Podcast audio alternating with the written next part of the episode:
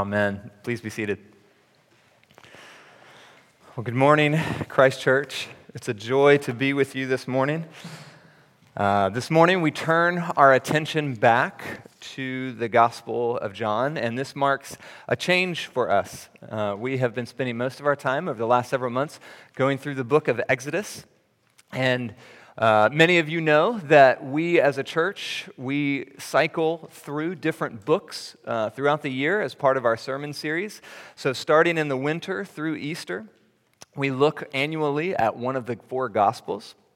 And as part of our, our season, uh, either around or after Easter, uh, Easter through the summer, we spend about four weeks on a topical sermon series, and usually the one that's connected specifically to our church vision. And then our summer series is often tied to a New Testament epistle. And then we have just now finished and are coming out of our, our uh, fall and winter series, which is through an Old Testament book. And this cycle, this progression, is what allows us to interact with a breadth of Scripture. And we go through these books expositionally, meaning we look at every verse along the way as we go through. And it's what one of the ways that we try to be informed, be, be, keep ourselves informed by the breadth and the depth of God's Word. And so today, we turn to the Gospel of John. And since this is a change in our season, I think it's appropriate for us to spend some time refreshing ourselves about what John is about, what John's Gospel is, and, and how it works. And John is somewhat unique among the four Gospels. The other three, Matthew, Mark, and Luke, are often referred to as the synoptic Gospels, and that word means they have one view because those three Gospels share common stories and, and potentially, they, they actually not potentially, they definitely borrowed from each other and, and had one view. And John's Gospel is, is unique that it has the most unique material, so the stories and information that don't appear in those other three. But John's gospel is also perhaps the most poetic of the four gospels, using beautiful imagery, creative wordplay, and other literary and poetic devices in his writing. But a third difference with this book, if you think about it among the four gospels, is that John has a special intimacy with Jesus. At the end of his book, John says he calls himself, he refers to himself as the one that Jesus loved. John refers to him that way, and it's possible that in, in during Jesus' life in ministry, it's possible that John was his closest earthly friend. And there are scenes in this gospel where John reveals conversations that no other disciples were a part of between him and Jesus. And even the other gospel accounts show Jesus giving particular time and, and closeness to John. And so John's writing portrays this closeness. And I think, I think that intimacy is part of what leads to the beauty of his book. And so, if you were here for our series last year, you probably heard that John has a very clear and stated purpose for his book. Towards the end of his work in chapter 20, John tells us that he has written these things so that you may believe that Jesus Christ is the Son of God and that by believing you may have life in his name. So, this is an intimate, poetic book written so that we might believe Jesus is the Christ, the Messiah, the Son of God. And that those who believe, that we who believe, might have life in his name. This is a book about Jesus, and this is a book about life. So let's turn to this book and turn to our text and see what John wanted us to believe and what life he offers us today. Our reading is from chapter 12. We'll read verses 1 through 11. Six days before the Passover, Jesus therefore came to Bethany, where Lazarus was, whom Jesus had raised from the dead. So they gave a dinner for him there. Martha served, and Lazarus was one of those reclining with Jesus, with him at table. Mary, therefore, took a pound of expensive ointment made from pure nard and anointed the feet of Jesus and wiped his feet with her hair. The house was filled with the fragrance of the perfume. But Judas Iscariot, one of his disciples, he who was about to betray him, said, why was this ointment not sold for 300 denarii and given to the poor? He said this not because he cared about the poor, but because he was a thief. And having charge of the money bag, he used to help himself to what was put in it. Jesus said, Leave her alone, so that she may keep it for the day of my burial. For the poor you will always have with you, but you do not always have me. When the large crowd of the Jews learned that Jesus was there, they came, not only on account of him, but also to see Lazarus, whom he had raised from the dead. So the chief priests made plans to put Lazarus to death as well, because on account of him, many of the Jews were going away and believing in Jesus. The grass withers and the flower fades, but the word of our God will stand forever. Let's pray. Lord, you have the words of eternal life. We pray, Lord, that you would open our ears to hear your word, that you would open our eyes to see your love, and that through your Spirit we might have renewed life in your name. Amen. Now, uh, before we dive into the specific content of this passage, this particular scene, uh, I think, excuse me, sorry, this microphone sometimes gives me trouble. Uh, we need to note that our passage today comes at an interesting place in John's gospel. And you could call chapter 12 what is, you might call it a literary seam in his book.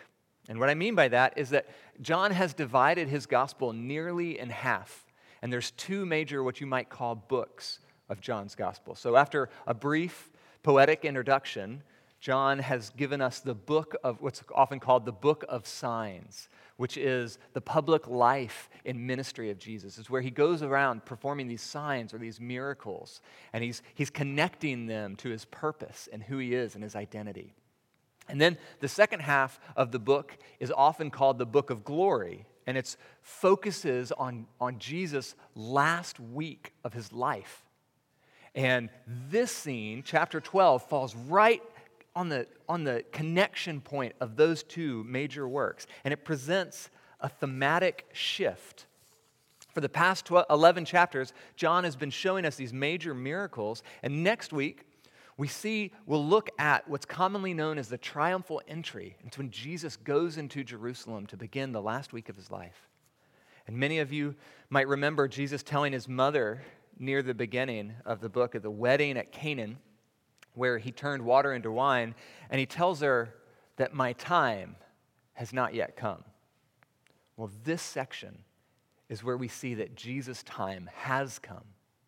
And in fact, the next recorded words after our passage today, Jesus says, The hour has come for the Son of Man to be glorified. And so our passage helps make the bridge from Jesus' ministry of service and signs to his ministry of death, resurrection, and reconciliation. And here at the seam, at the intersection of these two major books, we find what for many of us is probably a bit of a surprising or unusual story. A poor woman pours an incredibly expensive amount of perfume on Jesus' feet. She washes it with her hair, while one of Jesus' disciples grumbles about it. And interestingly, this story appears in each of the four Gospels. In Matthew's account, we see that it wasn't just Judas who questioned what Mary was doing, Matthew is a, a little more explicit. He writes that Jesus' disciples, plural, in general, were indignant. But John chooses to focus on Judas. And in doing so, in a way, John personalizes this story. John is zooming in on the motivations and the heart of the people in the story. And in Mark's gospel, if you contrast the story of Mark's gospel, when he tells that story, he explicitly states the theological impl- implications of Mary's actions. So, in that account, in Mark's account, Jesus says explicitly, She has done what she could. She has anointed my body beforehand for burial. And truly, I say to you, Wherever this gospel is proclaimed in the world, what she has done will be told in memory of her. And so, in some way, that's the point of our story today. Mary's act is an act of anointing. She's anointing the Messiah, the Christ, for his burial. And that's what Jesus is alluding to in verse 7 when he says, She may keep the perfume on the day of my burial. And so our passage shifts attention from Jesus' ministry on earth to his impending, atoning, and sacrificial death. And in one part, that's why we've titled this sermon Transformation. And it's not a spiritual or a physical transformation, but it's a transformation of purpose. Jesus has changed his focus. For the past three years, he was performing signs and miracles, and now he is looking to the cross, to his coming death. He is anointed for the purpose that his Father has given him, for the purpose for which his Father sent him. And here's where we can step back and see some of the particular beauty of John's gospel, maybe what you might call his unique genius. And we can marvel at how he communicates this message. Because John, John doesn't just simply state this truth, he doesn't do what Mark does and, and uses the explicit words of, This is the anointing for my burial. Though that is wonderful and helpful, and we are blessed because Mark does that. But in contrast, rather than giving us that propositional truth, John, on the other hand, he narrates this truth for us. He shows us John zooms in onto the characters of the story. And instead of telling us about the transformation, he shows us their transformation. And specifically, I think he shows us the transformation of the human heart. By contrasting the actions and the values and even the very identities of Mary and of Judas, John reveals how Jesus transforms his children. And this, this passage highlights at least three ways that Jesus transforms, or the three ways that Jesus changes us. And so the, these will be our three points for today. And we see that knowing Jesus changes our values. And knowing Jesus also changes what we do. And knowing Jesus changes who we are.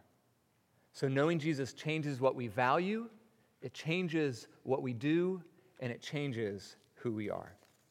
So let's look at the first of these. Knowing Jesus changes what we value. In a way, this passage is a conflict of values. That conflict happens to be embodied in Mary and Judas. Mary, the sister of Lazarus, whom Jesus just raised from the dead, performs this outrageous act taking an absurd amount of expensive perfume and pouring it on Jesus and washing his feet with her hair. And then on the other side, you see that Judas is immediately opposed, telling Jesus and all those who would hear him, all those around, that this money should have been used instead for the poor. And what you see is you see that Mary and Judas have different values. A few observations to make here. First, is this story is not telling us that Jesus doesn't care about the poor. For one, no person on the planet has done more for the poor than Jesus Christ. I won't go into it in deep, he, deeply here, and I'd love to talk to you about the service afterward if you're interested. But Jesus Christ has inspired more philanthropic effort, more generosity, more societal changing, uplifting change, lifting people out of poverty than any other single person in history.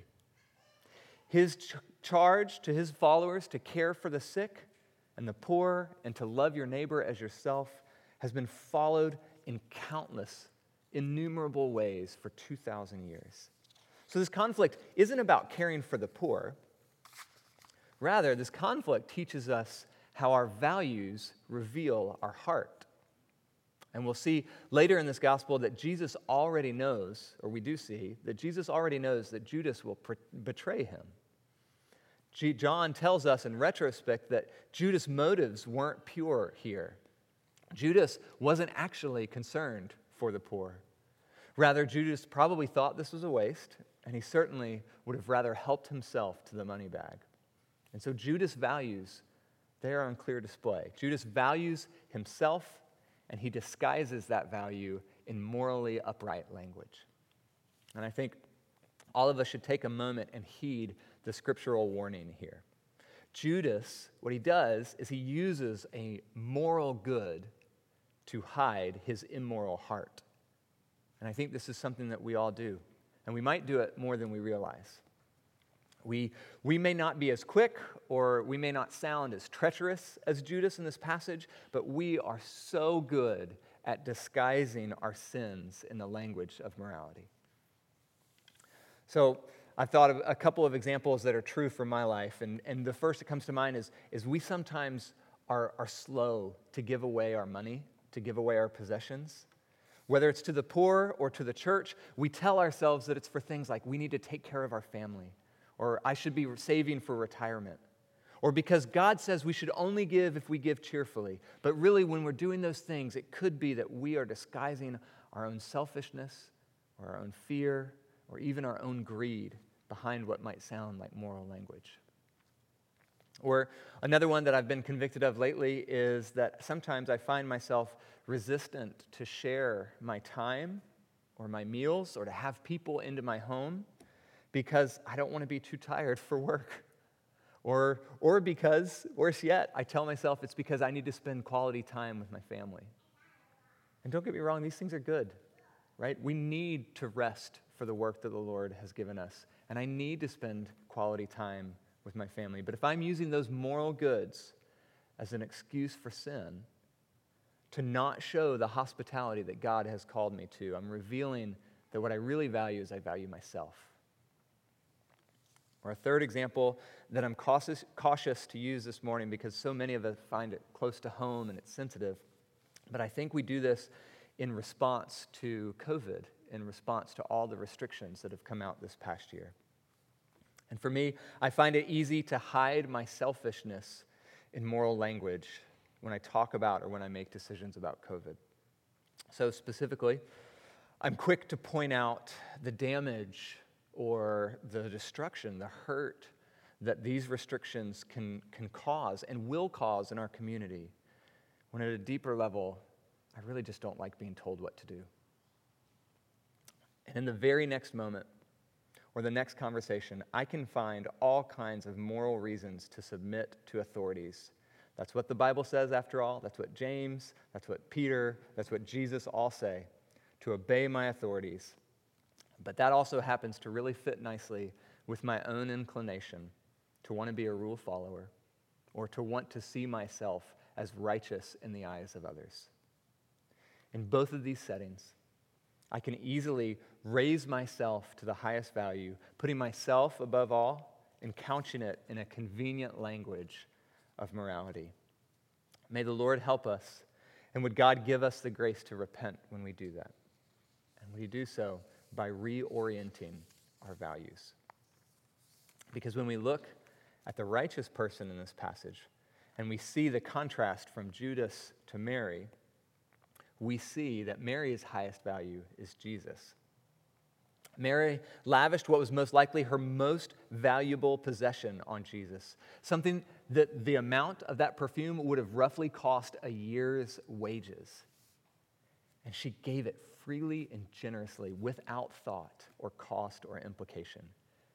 And she did so because knowing Jesus and knowing his love has changed her life. It's likely that this Mary is the same Mary whom, Ju- who Luke talks about was a sinner. He specifically says she was a prostitute. Perhaps Mary's values took on new meaning when she met Jesus in her brokenness and her hurt.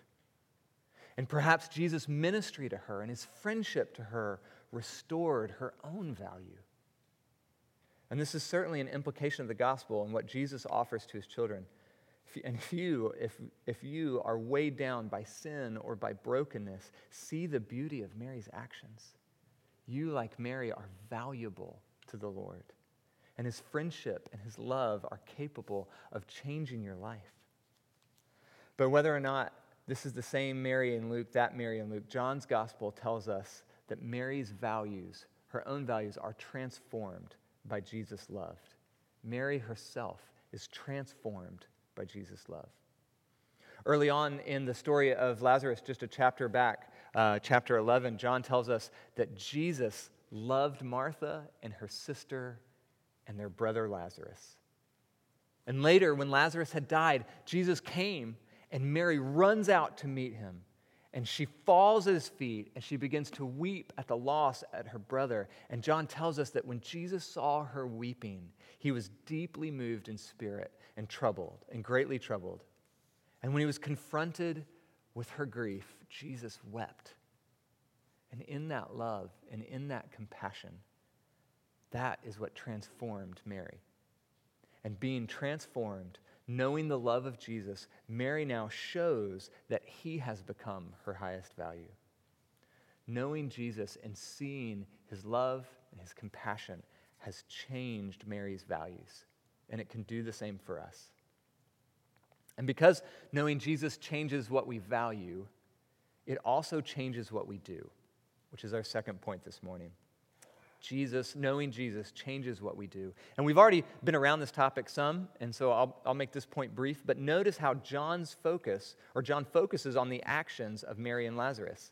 Mary gives Jesus this expensive gift as an act of devotion, and John contrasts that with Judas. And he tells us that Judas used to help himself to the money bag. Judas doesn't know the Lord in the same way. Judas doesn't value him in the same way as Mary, and it shows in Judas' actions. Mary, on the other hand, is willing to do whatever she can to obey her Lord, totally heedless of the cost. As one writer puts it, both aspects of Mary's actions, the extravagance of her action and the method of her action, both aspects were disturbing. The extravagance we've already talked about how amazing it would be to spend a year's wages on perfume and oil and anointing Jesus. But also, the, the method was disturbing. So you, you may not know, but in these times, Jewish women wouldn't let down their hair. It would be a disgraceful thing for her to let down her hair. And she lets down her hair and she uses it as a rag to wipe his feet the very action itself would have been improper. But Mary is no longer concerned about what is proper or expected of her because she has experienced the love of Jesus.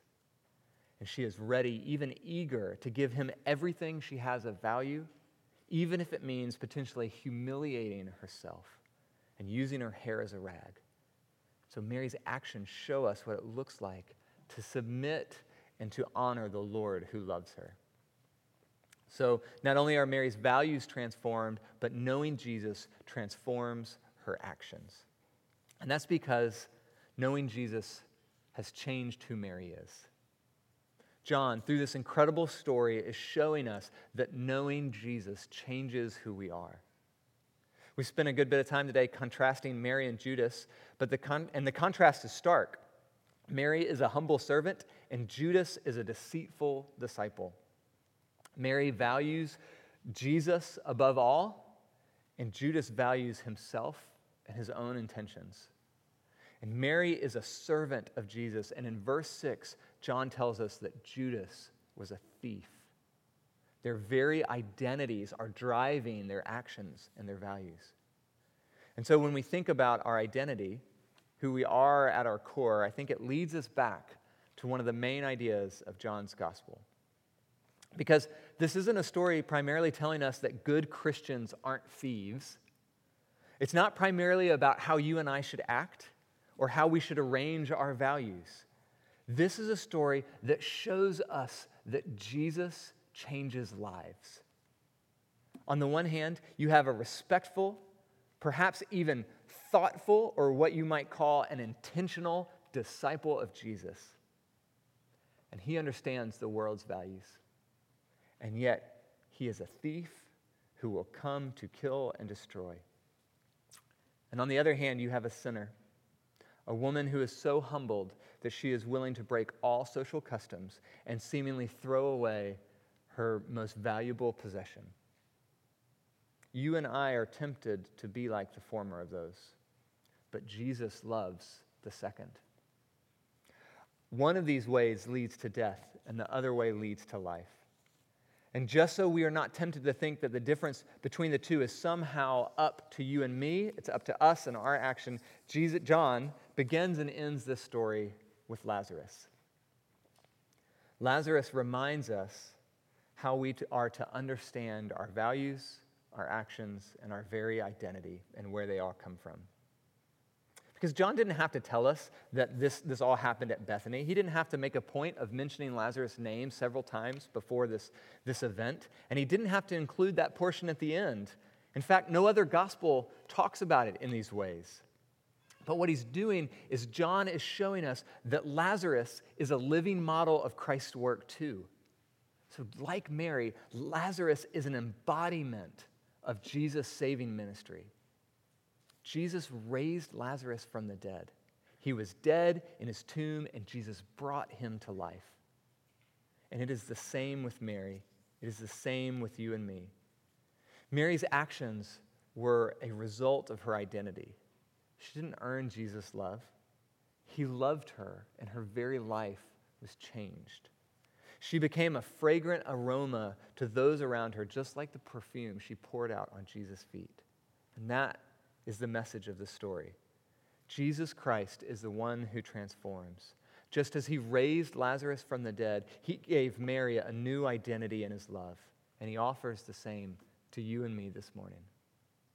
My hope is that through the story, that we would all see and savor Jesus as Mary did. That we would know that his love, because he loves you. And that the love of Christ would transform all of our values and it would transform all of our actions and our very identity. And in doing so, that we would believe in him and find life in his name. Let's pray. Lord, you are the Lord of all creation and the Father of life. You are the one who sets our very identities and directs our values and leads us in our actions. So we pray, Holy Spirit, that you would let us see your compassion and your love, that you would transform all that we value, all that we do, and all that we are by the grace and mercy of your love. We ask in Jesus' name. Amen.